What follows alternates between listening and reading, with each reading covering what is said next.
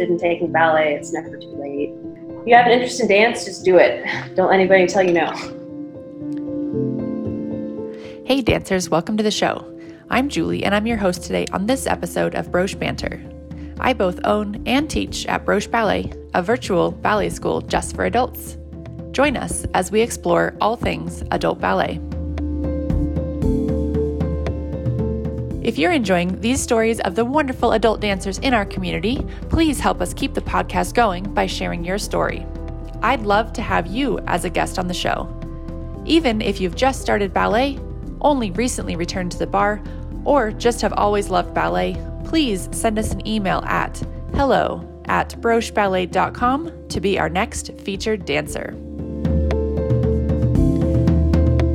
Today on the show, we have Casey, a late starter who has found her place in the dance world as a ballet dancer, a teacher formerly with us at Broche, and an aerial performer. Listen to her story of how she got her start, forged her path, and pushed through her insecurities to become the beautiful butterfly that she is today. Enjoy. So Casey, um, for those of you who don't know you, Casey um, was with our Broche Ballet team here in Denver for almost the whole time that we were open in Denver. Um, uh, started dancing with us very, very early on in the process, like just maybe four or so months after we opened.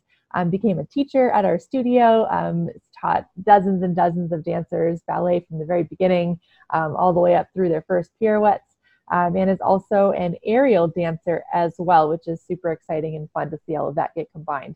So that's just a little background about how I know Casey and how far back our relationship goes. So um, where did it start, Casey? How how did you get in? How did you start ballet? What what happened? So I was in my late teens, around probably seventeen years old, something like that, and um, had always had an interest in dance, but had never fully pursued that. I had done theater, I had done music, piano, I'd art, I'd kind of done all of it except for dance, and um, tried it late in high school and absolutely fell in love with it. Nothing gave me the joy that dance did. And eventually my parents were like, all right, you're going to have to pick which thing you want to do. And um, so I said dance. I actually started out primarily as an Irish step dancer. Um, I did that for, gosh, probably four years or so. Um, and then as soon as I fell in love with that, decided to dabble in some other forms of dance, primarily ballet and contemporary. And um I would say probably in college was when my love for ballet really started blossoming a little bit more than any of the others. I had an incredible ballet instructor in college um, that was also a Pilates instructor. So she was also who got me into Pilates initially. Um, but she was the first ballet teacher I ever had that explained things that finally made sense.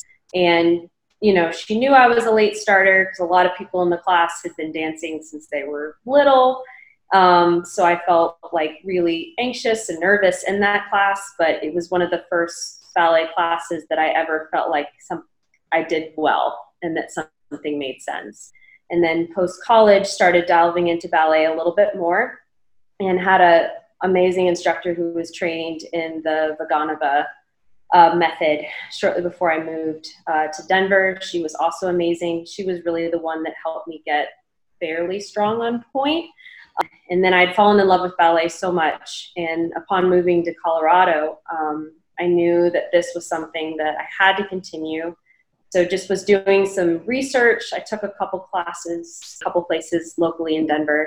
And they were they were good. They were all right. But I kind of missed that smaller intimacy one-on-one attention in classes like I had with my ballet instructor, Sarah. And um, I found Broche online when I was Googling um, about ballet. And I um, sent an email out. Little did I know it was you. You responded to me and said, hey, let's meet for coffee.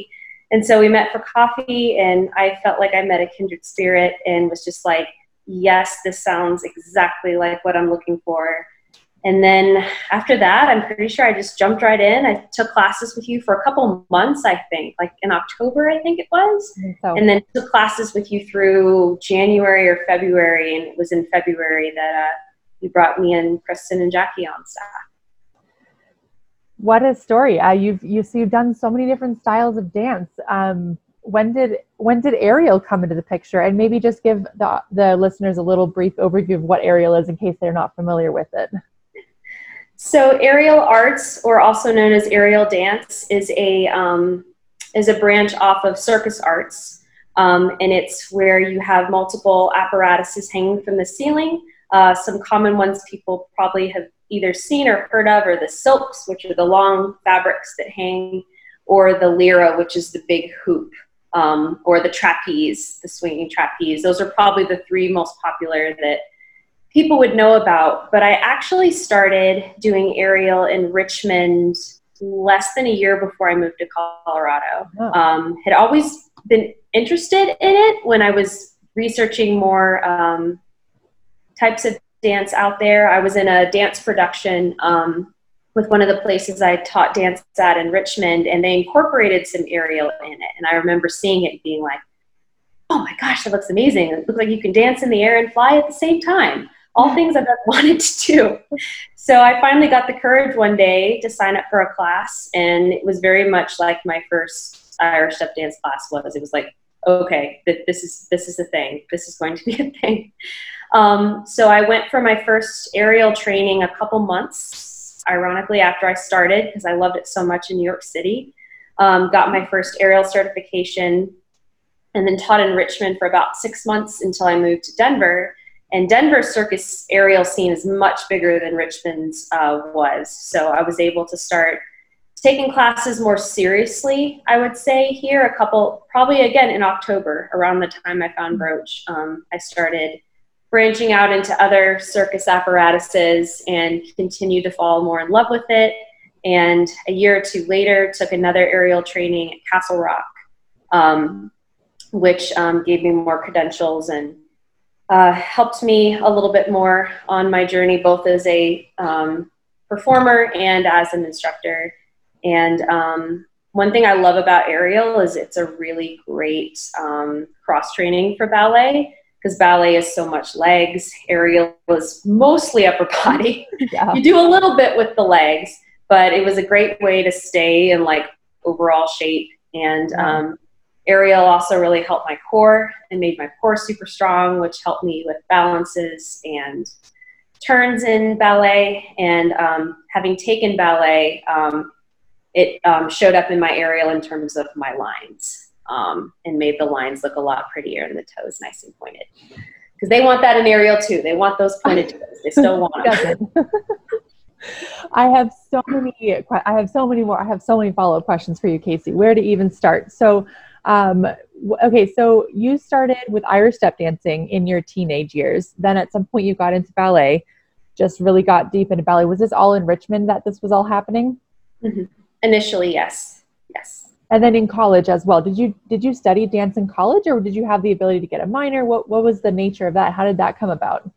So I um, decided that I really wanted to continue dance into college and wanted um, a way to keep dancing. So I ended up minoring in dance. Um, I got a dance minor. Um, I was an English major. Looking back now, I kind of wish I had majored in dance and minored in creative writing, but, you know, close enough. Um, well, but now you my, kind of do that. I mean, now in your life, you kind of have managed to flip that where you major in dance and minor in creative writing. It's like, well, I'm doing a lot with the minor, not a lot with the major right now, but, you know, that could change. Um, but um, the dance minor was incredible. And honestly gave me the courage and the motivation and the skill set to even explore teaching dance. Um, I, as a minor, um, I didn't get all of the classes that majors have, but I was able to take both contemporary and ballet technique, um, at least one of them each semester.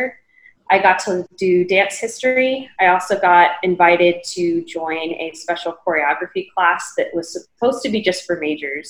Um, but the dance director gave me an override and let me into that class, which was really special and kind of gave me my love for choreography, which I've really been enjoying exploring in the last couple years and hope to continue to explore more going forward.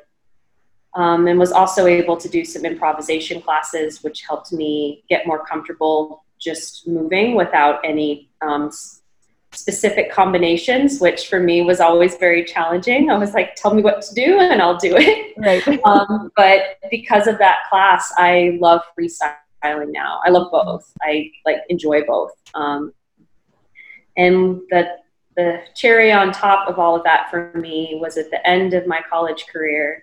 Um, I had four credits left. I'd finished all of my English credits. So I had four dance credits left. And the dance department was doing a four-week dance intensive in London uh, the summer that the Olympics were over there. And well, um, that's awesome.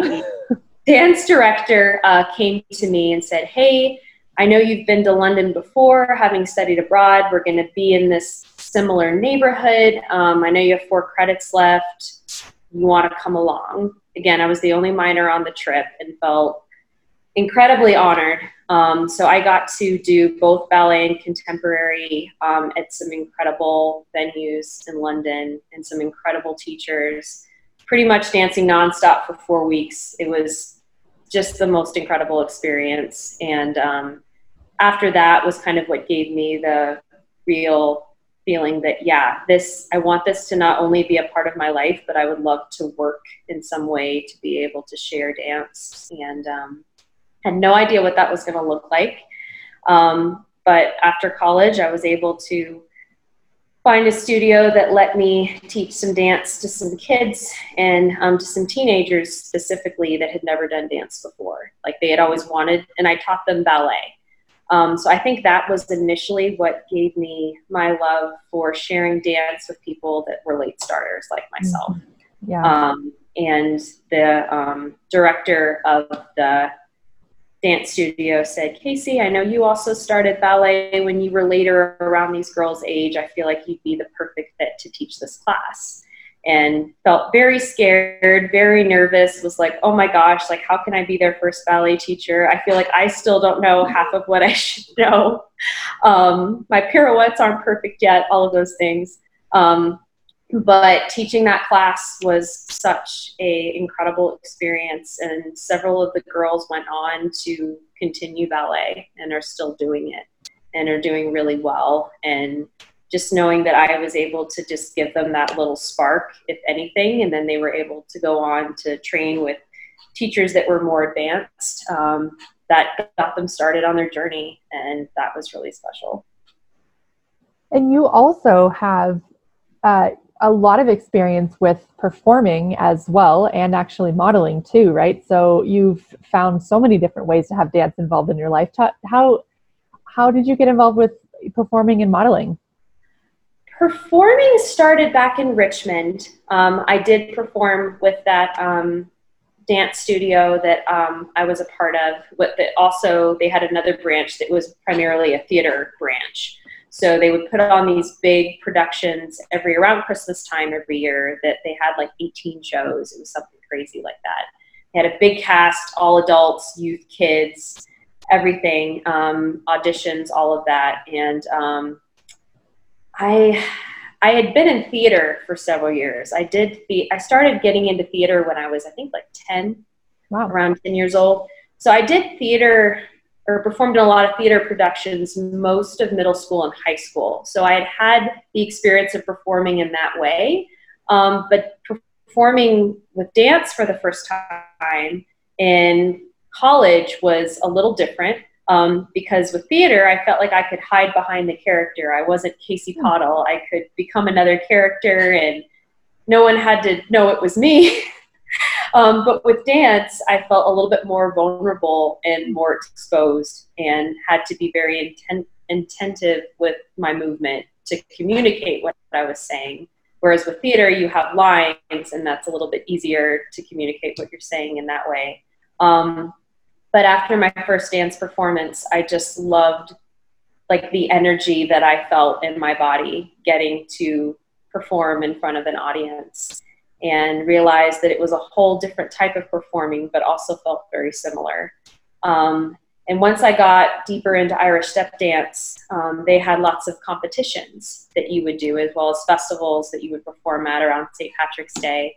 So I started doing some of those, and um, I still question how I did some of the competitions that I did. Like later on, I ended up stopping competing because it wasn't where my heart was. It wasn't where I wanted to go.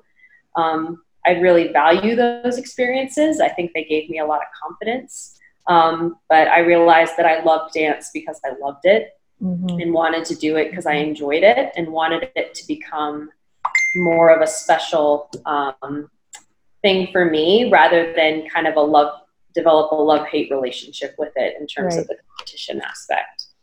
So it's funny that you say that dance was more of like more of a vulnerable experience than performing in theater, where um, myself and a couple others have, have talked about where anything where we have to use our voice actually feels more scary than if we're just performing in dance. Um, so you, so it makes sense though, knowing how, um, how expressive you are as a teacher with your voice. That makes a lot of sense that you first found love in performing with, with your voice and not with your dance. That that's very interesting to put that together. Mm-hmm. For sure. No, it, It's, it was funny to me, like a lot of, I was very, very shy when I was young. And so a lot of people, when they heard that I did theater, were like, wait, what? Wouldn't you be really scared of that? And I was, I always got butterflies, but I always loved playing pretend and make believe as a kid. Mm-hmm. So just pretending that I was somebody else for some reason just came easy to me then.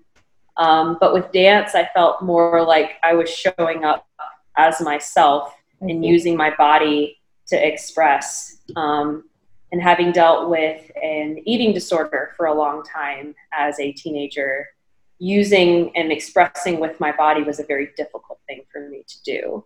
So in a lot of ways, dance actually helped me relearn how to use my body and how to actually speak with it in potentially a more powerful way than I would have known or learned otherwise. So kind of instead of hiding and suppressing your body and, and kind of, you know, detaching from your body, you were forced to really connect with your body and use that to say, my body is good enough to share with the world. Exactly. And it was a long journey. Like I look back to my first dance performances and old videos and just see how timid I was and how the movements were so little and so small. And then I revisit some performances from last year, and it's just incredible to just see the confidence that I've grown in over the years, and how dance has continued to be not only therapy, but has been a part of my self-growth as a human being, and has continued, as I continue to progress to the next level in my technique, I feel like my character and my confidence in myself has gone with that. And that has been a challenging but incredibly rewarding journey that I'm still on and hope to be on the rest of my life. Well, it's funny you mentioned um, in the beginning um, that some of these experiences gave you confidence, and that in the beginning you were a little bit anxious about going to these experiences. And from, from where I know you now, I don't, I can't picture you at a time when you didn't have confidence. Like you're just so, you just have such a presence when you walk into a room. So h- tell me about the beginning stages. Like what did, what were you worried about? What, what, can you remember some of the things that made you nervous in the beginning? I think a lot of what made me nervous in the beginning is early on when I started performing dance, I was in groups of um, kids that were a little bit younger than me. So for example, I was in like the school that I was in um, had adult classes that were very beginner, and then they had some youth classes that were a little bit more advanced. And I was really kind of in the middle of the two, um, but closer in age to, I was in college at the time, so I was closer in age to the high schoolers yeah. than the adults that were in their thirties or forties, but a lot of these kids had been dancing since they were young. And so for me, um, rather than looking at looking at it as a compliment that I was being put in a slightly more advanced class, I saw it as, I'm not as good as these other dancers. What am I doing up on this stage?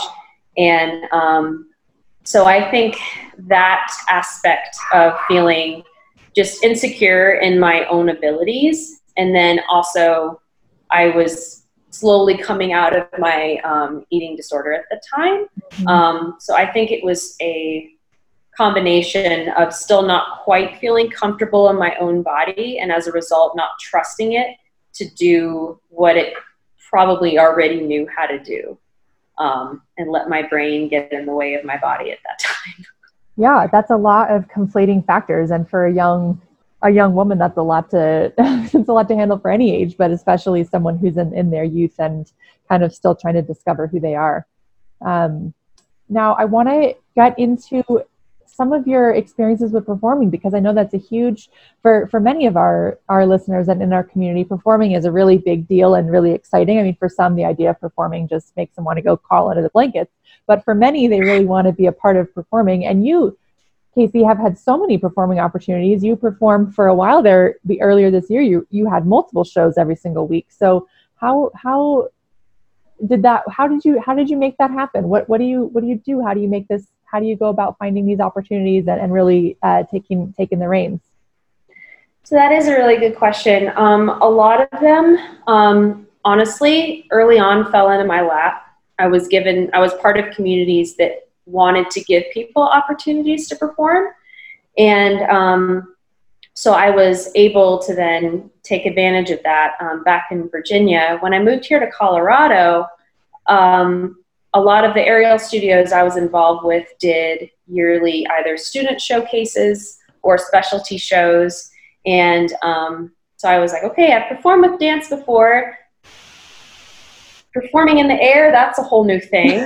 So I signed up to do a student showcase one year, um, even though I was um, teaching at the time still. Um, I had taught aerial for about a year, but I had never performed with it. That was another thing where it went back to when I first started dance, was like, okay, comfortable doing this in class and in the studio, but in mm-hmm. front of, oh, what? Um, and again, it was one of those experiences where I just felt so empowered being on that stage.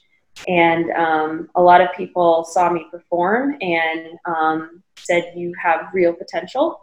Um, and we would recommend you continue to train at these venues, and that you consider being in our like big performance at the end of the year, which was different than a student showcase. It was a performance you had to actually audition for. Most of the student showcases, they would just, you know, you create your little piece and you get to go do it.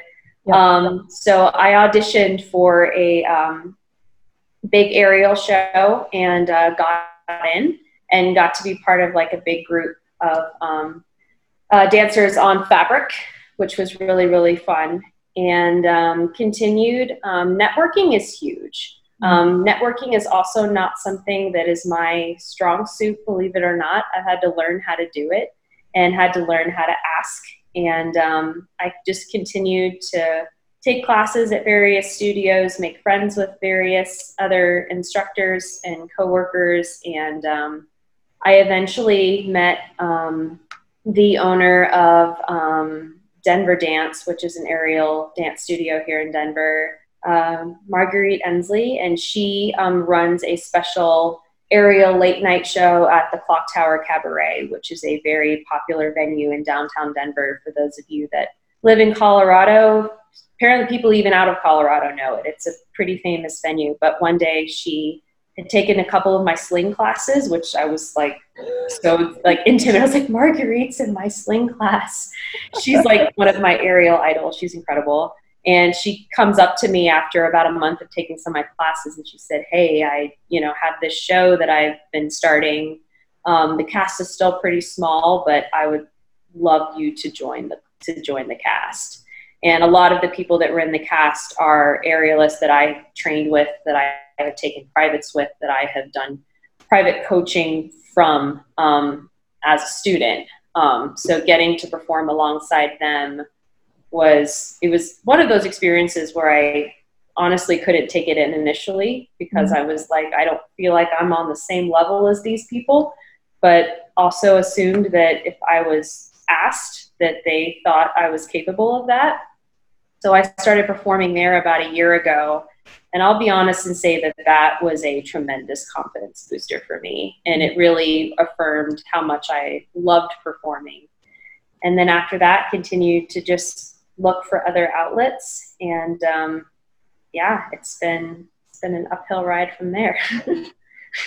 Well, I would, I would just um, add my perspective to your story on that, which I've seen it from, from the outside looking in, right? And I think you don't give yourself enough credit in the beginning by saying, you know, that these opportunities fall into your lap and that you're just sort of given them, because I think you work really hard to put yourself out there for them. Um, you are, you take class so many times a week. You're probably in class more than anyone else that I've ever seen, whether whether in your aerial class. I see you always going to aerial classes and kind of putting yourself out there, always going to ballet classes, putting yourself out there, always kind of having that energy. And I think that that sort of thing goes a long way, and people notice it. People notice the dedication and the hard work and what, what you're putting out there into the world, and want to kind of gravitate towards that and and and give you those opportunities. So I think uh, don't don't sell yourself short with the amount of work that you've put in to show people that you're ready for these opportunities and that you're interested in these opportunities, because these same opportunities didn't fall into my lap. They clearly only fall into the lap of people who were actually looking for them and working for them.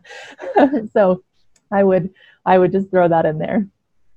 No, you are most definitely right. And um, it is true. Hard work and dedication is really what will help get you places. It's, again, it's, we can keep trying to get that pirouette, and we'll just keep working at it until we get it. And um, it's one of those, and I'll tell you that there were definitely many times where I was tempted to give up and thought I was never going to get a certain skill, or thought I was never going to get a certain step, um, and would go back to the days of, I started ballet too late, I started aerial too late, and then got better perspective and was like, you've worked hard for several, several years and it's paid off.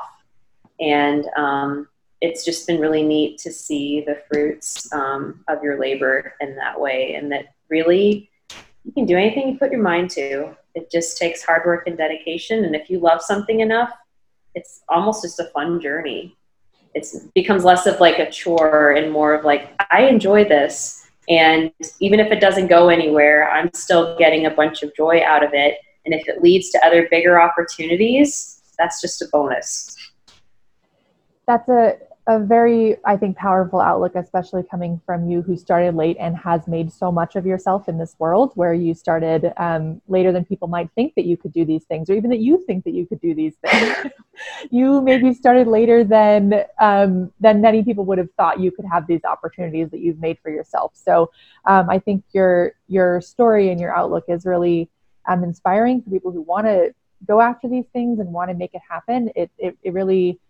You have to show up and do the work, but when you show up and do the work, people do start to take notice, and, and you you build those connections, you build those relationships, and through all of that, you build yourself. It's really, really true, and um, it's it's definitely changed my perspective, um, especially post-college, and realizing that you don't always have to go the standard path that everyone tells you to go, um, that you can have, and this, and I'll turn it back over to you. I, I was so, when I first met you for coffee and learned that you started ballet around the time I did, and that you had a dream about bringing ballet to adults, specifically to adults. And um, it's it's probably a thing somewhere, somewhere else in the world, but it's not super common. And for you to have that vision and to go after that vision so young, and to have it take off in the way it did, and even though our physical doors are now closed, for it to still continue um, through Jess's new studio, through you online, me, Kristen, Jackie, and Chrissy, and Shanoa, all the other instructors, taking what we've learned from Broche and taking it elsewhere. It's the you creating Broche Ballet has just rippled and is now actually going to so many other places than it could have gone had we just stayed in Denver. It's so true. The, the, the ripple effect of these things is huge. And I think one last kind of piece that I, that I want to point out from, from what you said earlier is, you know, that you're getting so much joy from the process and from the, and from what's happening in your, in your life and the journey throughout all of this. And I think sometimes we forget to, sometimes we forget that that joy has an impact on other people, and it can feel selfish. But when you talk about the joy that comes from making your dream come true, you don't know who that impacts in a positive way and how that actually goes out into the world. So the joy that we feel from a performance, from following our dreams, from from working hard and, and building ourselves up actually does have an impact on the world. So I think that's something we forget, and we, it's hard to take time for yourself because you think it's really selfish, but actually in in a way it's the least selfish thing you can do and gives people hope, hope for the future. And if there's anything I've been learning, particularly over the last couple months, is if you don't nurture your own soul and if you don't take care of yourself, then your well is going to be dry and you don't have anything to give out into the world. So whether that's taking a ballet class for yourself, whether that's doing a puzzle, whether that's going on a walk, whatever that looks like for anybody, um, to make sure that you give that to yourself. And then either share what you love with other people or use what nourishes you to then bring out positive change into the people and the lives around you. What a wonderful story, Casey. Thank you so much for being on the show today. I hope your story inspires so many of our listeners that they too can, can work hard, follow their dreams, and make something super, super cool Um, of their life, and uh, really just, even if they don't know what that passion looks like, they don't know how it manifests in the beginning, but they know it's there and they know it's real, just like you did when you were young. You knew it was there, but you didn't know what it meant. Just like that, I hope that even if they don't know exactly what it'll become, that they still start and follow and and just go for it with, with everything they've got. Julie, I can't thank you enough for having me on here, and we'll always be grateful for the incredible influence that you and Broche Ballet have had on my life. Thanks for listening today, dancers. For more adult ballet, you can follow our studio on Instagram and Facebook at Broche Ballet. You can follow me on Instagram at Julie the Ballerina, or check out our blog and YouTube channels for more content. You can even dance with us in our online studio with daily live Zoom classes, private lessons, and our on-demand video library. Don't forget to have your story featured on our podcast. Email us at hello at broche ballet dot com. I'm Julie Gill, and this was Broche Banter. Happy dancing!